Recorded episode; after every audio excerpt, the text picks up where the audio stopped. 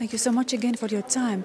I would like to ask you first, at the moment, how do you feel regarding security here in Moldova? Because today, for example, we got the news that Russia is bombing Ukraine again and you're so close. How do you feel it here? Of course, Moldova is very affected by the war in Ukraine. It's, of course, affected negatively.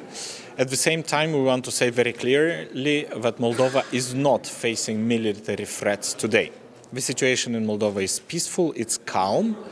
Uh, and there is no reason to worry about military threats at this stage against Moldova, and that's thanks to the fact that Ukraine is resisting. It's thanks to the fact that Ukraine is supported militarily, economically, politically by, uh, by, by the partners of Ukraine and the countries that uh, are offering support to Ukraine in this uh, difficult moment. And from a Moldovan uh, perspective, it's very important for this support for Ukraine to continue.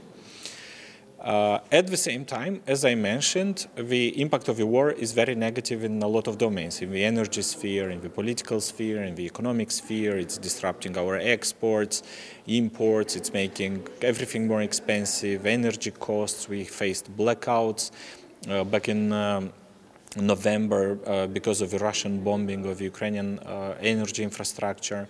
So there were days when there was not electricity, no electricity in parts of Moldova or the entire Moldova. We had several missile incidents uh, crossing, Russian missiles crossing our airspace that did not happen a, a lot of times, but of course it's really outrageous uh, that this Russian uh, violation of our airspace has taken place. So, uh, and as, as uh, of course we have been speaking publicly, there are Russian attempts to destabilize domestic politics in Moldova. Uh, with the support and participation of some Moldovan oligarchs who have escaped uh, from the country but are now coordinating their actions with Russia to uh, try and stage violent uh, protests. They failed. Uh, in the last year, the government has been able to make sure that Moldova remains peaceful, remains calm, but of course we are very alert to the situation, and we're doing our best to make sure that um, the situation in Moldova remains calm. But uh, you know, as, as, as, as I just said, uh, the risks are there. They are of hybrid nature, and we are dealing with them. And our institutions have proved in the last year that we can deal with such hybrid risks.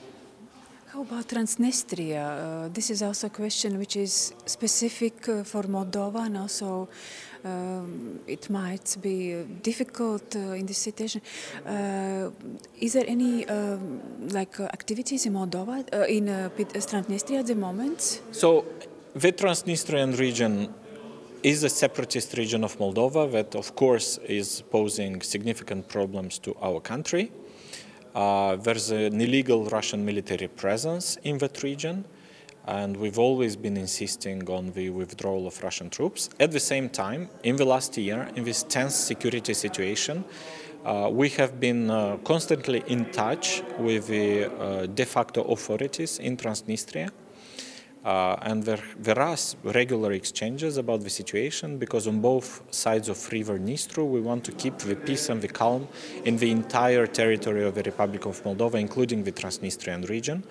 Uh, so we have succeeded uh, in maintaining peace and calm, and we are talking to the representatives, uh, de facto representatives of this region, to make sure that uh, the situation remain remains calm. Of course, its uh, dialogue with the region is never easy, but we are very determined to make sure that we progress towards the reintegration of the country and the withdrawal of Russian troops stationed illegally um, in that part of Moldova, but we will do so through negotiations, through diplomacy, and through peaceful means.